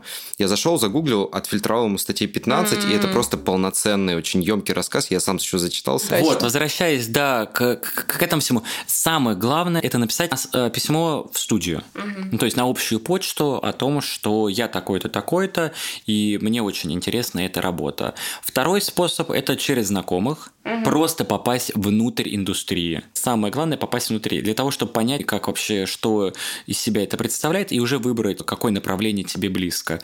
Третий способ – это получить вот образование, которое сейчас постепенно появляется. Uh-huh. И четвертый способ – это в обратную сторону работает. То есть человек хочет найти себе uh-huh. ассистента, либо студия хочет найти а, себе помощника. Ты как бы вот в другую сторону работаешь. И серия, можно ли стать кастинг-директором сразу? Вот такой вот вопрос. Нет. Во-первых, ты должен знать огромнейшее количество актеров. Не просто имена, фамилии и в каких театрах они служат. Контакты найти легко. Поработав 2-3 месяца, ты обзаводишься знанием, где какие агентства есть, кто в них работает, ты, у тебя все телефоны, тебя все знают, mm-hmm. ну, там, ну, год, боже мой, так вот, для того, чтобы со всеми подружиться. Но, в принципе, да, там несколько месяцев при активной работе.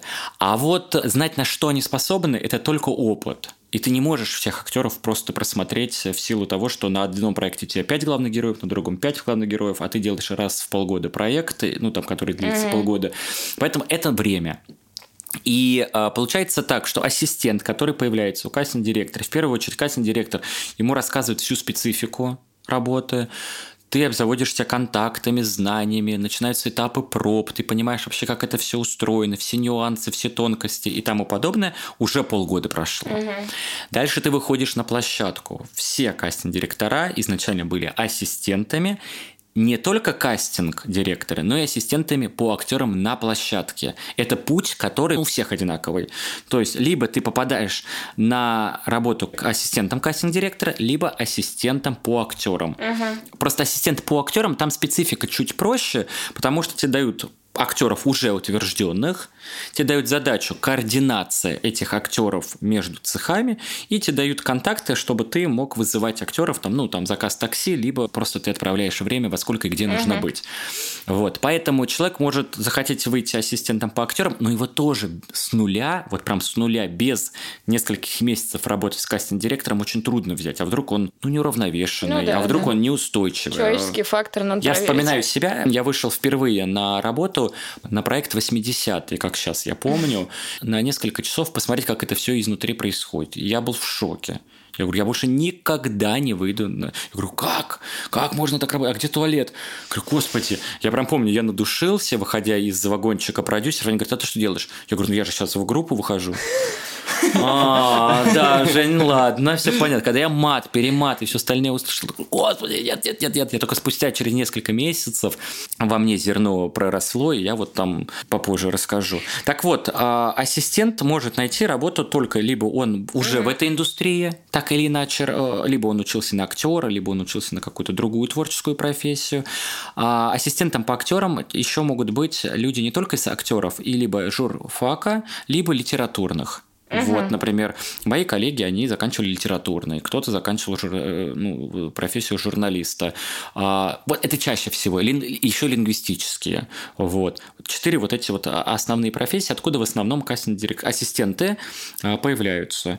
Ассистент начинает работать у кастинг-директора, в среднем, вот, ну, наверное, около 3-5 лет э, уходит на то, чтобы эту профессию изнутри посмотреть, поработать на площадке, не на одном, на нескольких проектах, для того, чтобы вот почувствовать эту кухню, выработать характер, который необходим в этой профессии. На самом деле, во многих моментах нужно проявлять жесткость, надо не позволять актеру тоже переходить какие-то границы, либо продюсерам не переходить границы дозволенного. И вот ассистент по актерам, отработав три, вот мне пять лет, я пять лет отработал ассистентом по актерам. Я очень мало работал на площадке, в основном я работал на кастингах, э, но это не отменяет того факта, что большинство моих коллег много лет отрабатывали именно площадку. Uh-huh. И вот ассистенты по актерам, которые работают на площадке, вот их чаще всего уже кастинг-директор берет к себе как ассистента кастинга. И потом он взрастает. И потом он взрастает. То есть, понимаем, угу. да, по последовательности. Сначала ассистент по актерам на площадке несколько лет, он в он в полной связке работает с кастинг-директором. То есть он каждый день рассказывает, как актеры себя вели, угу. все ли хорошо там прошло, какие-то нюансы. Это не сплетничество, это для того, чтобы кастинг-директор, который не может присутствовать или там не присутствует каждый день на площадке, в курсе всех событий был, в случае чего потом во время переговоров либо каких-то быть сложных... В контексте. Быть в контексте угу. той ситуации, как актер себя вел. Вот. Он понимает, что ему с этим ассистентом работать идеально. Он понимает, что тому человеку можно доверять, его нахваливают, он четкий и так далее. В какой-то момент он забирает его к себе. Бывает так, что вы работаете всегда вместе как ассистент кастинг-директора, но во время съемок пилотов он всегда выходит на площадку. А во время длинного проекта у тебя есть третий человек, который вот Угу. Только на площадке работает. Здесь самый важный момент, что люди хотят. Вот, например, Сережа Коршунов, классный парень, вот он работал у нас ассистентом по актерам на мир дружбы жвачки. Вот он говорит, мне нравится площадка. Он при этом делает кастинги, когда у него есть на это силы, есть э, желание, есть интересные проекты. Ну вот, например, я помню в момент, когда мы работали угу. с ним э, на мир дружбы жвачки первый, он мне говорил, я обожаю площадку. Вот прям просто обожаю. Ну да, не все хотят быть кастинг-директорами, это тоже И окей. здесь вопрос же тоже, вопрос вопрос ответственности, вопрос полностью жизнь на это класть. То есть, если тебе нравится твоя работа, и ты удовлетворен э, там, несколькими проектами ты делаешь, mm-hmm. тебе нравится пул задач, который у тебя хорошо получается, и ты можешь свою жизнь планировать, у тебя есть семья, либо там отношения, это же классно. Ведь самое главное, чтобы ты получал от работы удовольствие, и каждый день жил это точно. Э, если а, а, а, ассистент кастинг-директора чувствует в себе силы, потенциал и тому подобное, любой кастинг-директор, как мой, э, Настя, да, мой учитель и мой друг, все, Жень, ты вырос. Отпускать свободное Ты вырос, плавание, но да? просто уже, иначе это просто будет соприкосновение интересов. То есть, да, угу. уже. И ты начинаешь дальше. Опять же, чтобы начать делать свои проекты, а тебе должны знать, это же не просто ты вырос, и ты стал кастинг-директором. Ты должен заявить себя. Тебя должны знать, в тебя должны поверить. Не каждый захочет неизвестного человека позвать на проект. Но сейчас так много проектов есть Ока, Иви, mm-hmm. море, интернет-проекты, всякие скринлайф и тому подобное, где часто ищут не таких вот о, мастодонтов, акул, да, которые mm-hmm. вот прям супер какие-то, а ищут таких вот молодых девочек, мальчиков, которые смогут им найти э, недорогих классных актеров. Слушай, ну... И вот это и есть их старт. Понятно, как э, приходят в профессию, а куда двигаться дальше? Куда из профессии уходят? куда Роста, растут? Мне кажется, ростов несколько. А первый рост – это материальный. Ты становишься более дорогим специалистом, и тебя хотят Второй рост. Ну, для меня рост это качество проектов. То есть ты начинаешь работать с более интересными режиссерами, ты можешь сам уже выбирать, uh-huh. с какими проектами, с какими режиссерами работать, и это уровень фильма. То есть, на мой взгляд, все равно полные метры авторские еще полный метр, это всегда круче, чем какие-то небольшие сериалы. То есть понятно, что сейчас все уходит в платформы. Ну, наверное, рост – это именно степень сложности проекта. А есть ли амбиции работать э, на международном рынке? Потому что, ну, в отличие от многих других специальностей в кино, да. у вас барьер, ну, он языковой и барьер насмотренности глобально. С учетом того, насколько все доступно и насколько мы дистанционно можем смотреть онлайн-спектакли в Англии и, в общем, быть в курсе событий, сидя в России, это вполне доступно. Да, это еще один дополнительный, как бы, собственно говоря, рост. То есть у нас получается рост финансовый, рост в качестве проектов, которых и режиссеров, с кем бы ты хотел поработать, международный уровень. У меня лично пока нет таких амбиций, к сожалению, я плохо знаю язык, и это моя самая большая Упущение. недоработка. Вот, я очень много путешествую, но использую минимальный запас слов. Но в кастингах у меня не минимальный запас актеров. Да, вот у меня есть такой вот барьер э, именно языковой. У кого его нету, выходит. И мы сейчас, э, на самом деле, мои коллеги уже делают проекты на международном уровне и делают коллаборации, да, вот ко-продукции, да, как вот, э, когда вот мы говорим про это купе номер 6, да, где там Юра Борисов в том числе снялся, и фильм получил гран-при. То есть там у тебя несколько стран участвующих. Вот. На самом деле только языковой барьер может мешать. И, опять же, насмотренность. Ну, мы же все смотрим смотрим сейчас э, Netflix, HBO, и поэтому так или иначе знаем иностранных агентов. И там немножечко кастинги чуть-чуть по-другому. Там есть крупные агентства, в которые ты делаешь запросы. Немножко там чуть-чуть индустрия устроена по-другому. Я не смогу вам рассказать и дать ответы в силу незнания языка и не делания угу. этих проектов. Но они более централизованы, да? Да, да, да. У меня вот э, есть знакомые в Испании, вот а, актеры, они рассказывали так, что, например, появляется а, проект, например, на Netflix, кастинг-директор из Лондона, она, а, есть какой-то ресурс, в котором она выкладывает, условно говоря, запрос очень подробный, очень четкий, с четкими задачами по самопробам даже. То есть, условно говоря, за какого глаза ты должен заплакать. Вот. Им ничего не отправляется полные сценарии. То есть, я не говорю про главный, главный, наверное, скорее всего, там какие-то, опять же, очные встречи, либо зум-разговоры. И эти э, запросы попадают в разные страны, в разные агентства. И весь мир ищет И весь звезду. мир ищет звезду, да, да.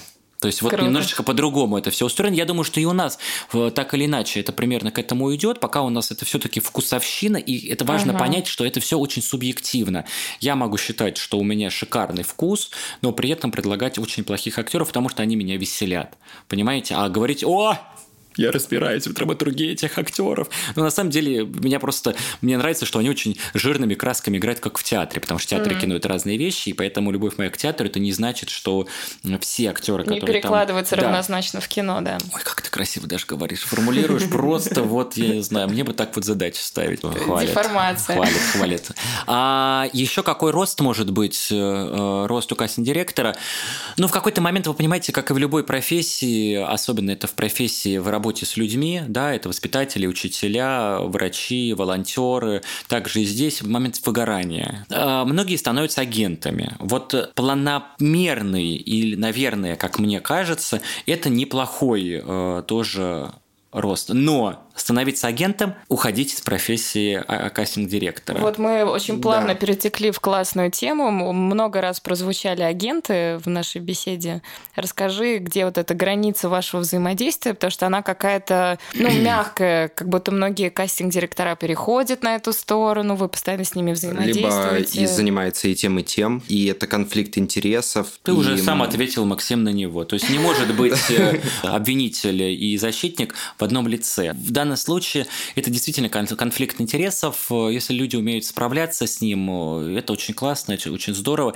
Э, Эта тема часто очень поднимается. У меня позиция такая. Я не знаю никаких жизненных историй других своих коллег, я не знаю, как они к этому пришли, я не могу судить или делать какие-то выводы на основании просто того, что я вижу, что он агент и кастинг-директор в одном лице. Я лично не разделяю. Мне предлагали быть э, э, агентом, мог бы быть агентом очень блистательных, замечательных артистов, но мои принципы в данном случае пока э, говорят мне о том, что а, эти две профессии не должны совмещаться. Первая причина – это конфликт интересов раз. То есть ты будешь, когда ты должен сделать красивую картинку из не- не- непредвзятую из актеров, а у тебя в агентстве есть актер, которому нужна работа, то в какой-то момент, ну блин, им же нужна работа. Ты их будешь предлагать, даже если они не, туда не подходят. Либо они туда подходят, и тут вопрос, а кто подходит больше? Он или тот актер, который из твоего агентства? И, понимаете, эта грань очень тонкая, насколько ты действительно, объективно, а ведь это же момент субъективной нашей работы, она на уровне чувств. Второй момент – это денежный момент. Агенты же получают определенный процент с работы с Ну, актерами за да. съемочный день, либо там какую-то просто зарплату, если это там ну, снимающиеся медийные актеры. И тут вопрос, а этот актер сюда подходит, либо я получу за него некий процент. Опять же, повторюсь, и не хочу никого обидеть, и мои коллеги очень многие совмещают и очень бесстрастные в, в этих э, вопросах. Мне почему-то кажется, что это очень тонкая грань. Почему Некоторые мои коллеги становятся агентами, не уходя из профессии. Я заинтересован в том, чтобы актера, которого я придумал, предложил, нашел, мне его порекомендовали, посоветовали, пред- чтобы он по- по- по- подошел. Бывает так, что этот актер какой-то самородок, либо просто студент, которому нужна поддержка. У тебя очень много времени уходит на помощь актерам, чтобы эти пробы получились хорошими. Ты сам в этом заинтересован, и ты этому актеру уделяешь действительно много времени. И в какой-то момент все восхищаются им или не восхищаются, а ты им восхищаешься, и, а у него нет никого. И ты как бы хочешь вот ему помочь, и как бы берешь его под крыло.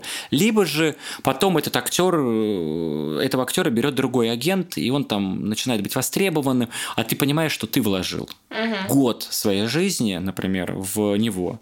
Потом происходит другой актер, то же самое, третий. И начинает такой вот внутри зудить, блин, ну ты же помог. Вот у меня есть э, коллега, которая нескольким актерам помогала стать очень успешными. И, и она правильно говорит, Жень, тут вопрос не в деньгах, а в ответной энергии, которую... причастности, в да, причастности потом, да. Вот. И некоторые э, коллеги мои вот становятся агентами, потому что они прикладывают огромное Угу. Это действительно огромное количество сил, усилий и работы для того, чтобы актер стал тем, кем он есть. Потому что а кто ему поможет? То есть институт закончился, а в кино э, работа с камерой. Это же тоже нужно научиться этому. А если тебя не научили, а у тебя не было практики, тебе не повезло сразу попасть на съемочную площадку, где это стало ремеслом. Кастинг-директор во время записи визиток, во время проб, сама проб подсказывает. То есть ты работаешь с ним, ты делишься знаниями. Иногда ты становишься ну, там приятельские, дружеские отношения. И я просто к чему это говорю так долго и подробно, чтобы вы поняли, что взаимоотношения агента и актера это не просто денежное, денежные взаимоотношения, это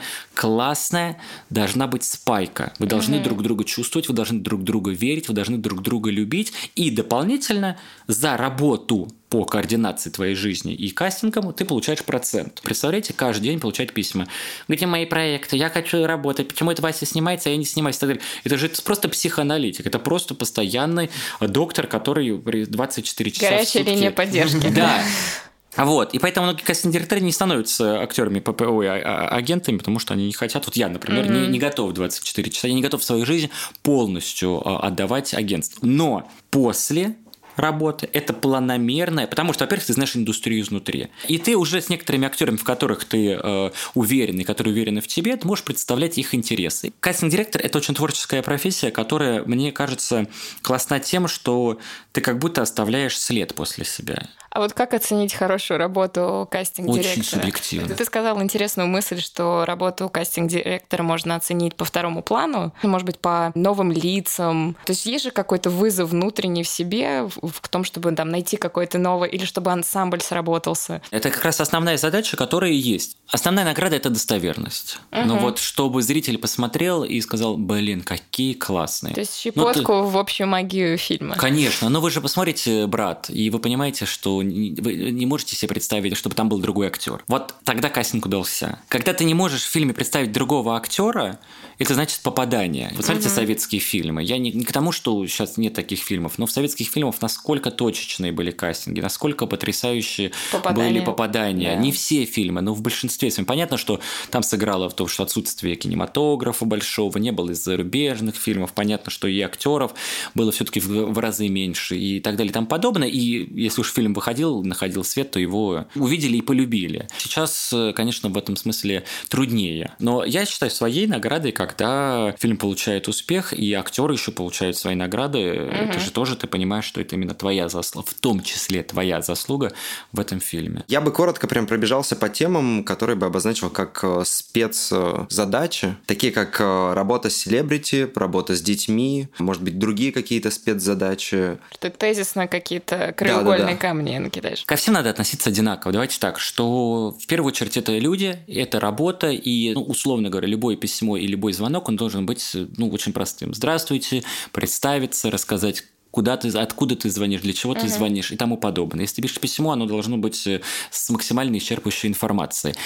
А, вопрос просто в том, что если это актер, условно говоря, ну, еще молодой, малоизвестный и так далее, ты его приглашаешь на пробы. Если это актер более известный или совсем прям народный и тому подобное, ну, ты просто в первую очередь там позвонишь, вначале расскажешь чуть больше, немножко заинтересуешь. Ну, просто какое-то, ну, просто элементарное уважение. То есть и не всех актеров можно позвать на одиночные пробы, если у условно говоря, у актера 150 фильмов, и из них 100 главных, ну, наверное, звать его на одиночные пробы с кастинг-директором, либо с ассистентом по актерам, вот, ну, не стоит, да, угу. и если ты пишешь все-таки артисту с именем, то, наверное, ты ему уже предлагаешь либо роль, либо ты предлагаешь ему встречу с режиссером, либо уже ансамблевые пробы. А детки, уважению. например? Дети, там чуть проще, ты э, записываешь самопробы, те дети, которые тебе нравятся, и они удовлетворяют э, тем задачам, дальше приглашают приглашаются на пробы. Либо они изначально приглашаются на пробы с кастинг-директором, я их отсматриваю сам, и дальше уже те, которые нравятся, они уже попадают к режиссеру, чтобы он понял, находят они общий язык друг с другом, либо не находят. Не каждый режиссер с детьми может работать. И кастинг-директор в том числе. И еще это важная вещь. Кастинг-директор не обязан проводить пробы. Очень часто в последнее время нагрузка ложится на кастинг-директоров, чтобы они эти пробы провели. У меня еще вот по детям была деталь уточнения. Почему-то у меня так случилось, что у меня очень много проектов с детьми. Угу. И я понял, что детей очень мало актеров. Чтобы стать актером, там тебе нужен большой опыт, глубокое понимание себя, какой-то навык, тренировки долгие. А у детей больше ты ищешь какой-то типаж. И мы а, очень органику. много... Да, да, да. Не типаж, а как бы внутренний характер да. свой, оригинальный, подходящий роли. И очень много мы искали а, не среди актерских школ. Человек в этом возрасте не может еще сыграть не себя, не свой характер. Вот, и мы искали очень много, вот как и ты сказал про мир, дружба, жвачка, среди каких-то секций, э, там, скейт, футбол, да, да, да, ты... и что может быть похоже? Где можно Шкоду найти маленького? А, это правильный вопрос, потому что, но сейчас, э, слава богу, очень много детских э, актерских таких вот э, тренинговых студий, в которых работают актеры, и они не ломают детей, то есть нет вот этого и тому подобное. Вот, они просто работают с детьми, какие они есть, дают им разные задачи, умение работать на камеру и чувствовать себя свободно. На самом деле основная задача, чтобы ребенок чувствовал себя, почему мы говорим органичный? Органичный, то есть какой он есть в жизни, такой он есть в кадре. Вы знаете, я все-таки верю в то, что есть переселение душ, и на самом деле, когда говорят, господи, гениальный ребенок, то по всей вероятности просто, да, его душа в предыдущей жизни уже набрала определенную массу. По народным артистам. Вот, возможно, там народного артиста или там не, не, не признанного артиста, который вот попав в этого ребенка, он уже обладает э, теми иными творческими способностями. Я склонен так считать, возможно. Мои коллеги сейчас послушают и скажут, все, психичка едет, да? Где искать детей? Сейчас Инстаграм появляется, сейчас все друг за другом следят, э, все подписываются друг на друга, сейчас легко стать на виду. И как только ты хотя бы где-то что-то, чего-то, классное стихотворение прочитал или классный какой-то тикток снял, тебя сразу видят, тебе поступают предложения, тебя добавляют в свои картотеки детские агентства, и ты, например, их можешь уже видеть, либо сам находить. Но когда делаются все-таки исторические, большие и так далее проекты, все ресурсы. Ну вот у меня есть список там из 100 детских разных каких-то студий, сообществ и так далее, в которые ты начинаешь делать эти запросы, и тебе начинает все это присылать. Те начинают друг другу говорить, и как сарафанное радио начинает это работать. Дети актеров начинают в голову вспоминаться, да, ты начинаешь, кто-то где-то чего-то услышал, и в принципе это вот так работает. Есть еще, знаете, какой момент, что в мире дружбы жвачки, например, была история, что мы нанимали еще коучера с детьми. С детьми чуть-чуть работали, uh-huh. особенно вот с, с Егором вот Абрамовым, да, который был не актер. То есть у нас э, Губарев, Ляпина, э, вот, а, а, они, Рощин, Федя, они были, а, они уже на тот момент снимались так или иначе, кто-то больше, кто-то меньше, угу. а Егор совсем не снимался. И вот у нас было четыре сессии с коучером, который разбирал материал, с ним играл, ну, как бы проигрывал эти какие-то какие сцены из серии. А потом он же с актерами, с этими остальными тремя детьми разыгрывали вместе с режиссером, то есть под задачи. То есть на самом деле это тоже важная mm составляющая с нами. И есть детские кастинг-директора, которые в детях прям ну просто как рыбки в воде. Вот у них свои, наверное, есть э, лазейки, вот свои эти как-то лайфхаки, которые позволяют ответить на этот вопрос. mm Как проводить кастинги в других городах? То есть э, когда ты понимаешь, что у тебя какая-то специфическая вещь, ты нету в Москве, в Петербурге, или хочется там, опять же, этих новых лиц? Пермь. Вот мы, да, да. вот в Пермь например, ездили, да. А, или колорит какой-то нужен. Да, да, вот территория, вот моя коллега Оля Балома, кастинг-директор, очень тоже блистательный, имейте в виду, а, территорию вот снимали в Перми. Угу. Как? Ты находишь какой-то контакт из каждого театра для того, чтобы дать объявление, что в эти 2-3 дня приедет кастинг-директор с режиссером, либо без режиссера. В театральные вузы также дается объявление. Вот я искал в Туле тогда то же самое. Дается объявление, снимается какое-то помещение, кастинг-директор вместе с режиссером, либо один приезжает туда и отсматривает рассматривают актеров. В Ярославле, когда я ездил, мы просили местного человека, куратора, который нам организовывал. То есть он сам уже ходил в театры, говорил, что в такое-то время будет кастинг-директор, и они уже приходили, ну, условно говоря, по живой очереди мы знакомились. В идеале поехать на неделю и походить театры. Вопрос уровня вовлеченности в проект. Вот для пермского вот этого проекта нужны были очень необычные лица, не только в театрах, но и нужен был местный колорит. То есть это не просто э, из Москвы повезешь. То есть массовка, то есть актеры массовых групповых сцен тоже должны быть такими необычными. Mm-hmm. И ты должен найти контакты людей, которые могут э, там на месте, потому что там нет бригадира по массовке, найти и вот этих людей с необычными внешностями, именно вот с говором, который там есть. Это не просто, но это очень интересно. Потому Потому что, во-первых, это новые люди, новые лица. Ты еще можешь действительно кого-то открыть такого, которого потом вся Москва захочет. Вопрос про рекламу, мне кажется, нам не простят то, что мы это не спросили. Понимаем же, что ты не, не работаешь на рекламном mm-hmm. рынке, но, может быть, тезисно нам скажешь какие-то ключевые отличия кастинга в рекламе. А, Просто сроки и задачи? Сроки задачи, да, да. Сроки задачи, и там в основном нужно какую-то определенную эмоцию передать. И То вот есть, это э, больше про типаж, чем Это про больше про типаж, да. Органику. Это, про, это больше про типаж, потому что рекламу видят несколько секунд, и тебе нужно сразу понять. Это, знаете, как баннер, который на дороге ты едешь, угу. и если на баннере на дороге у тебя будет очень много букв и слов, скорее всего, информация не запомнится. А если у тебя будет тезисно крупными буквами пик квартиры 3 миллиона, то ты запомнишь. Это Саларьево, да?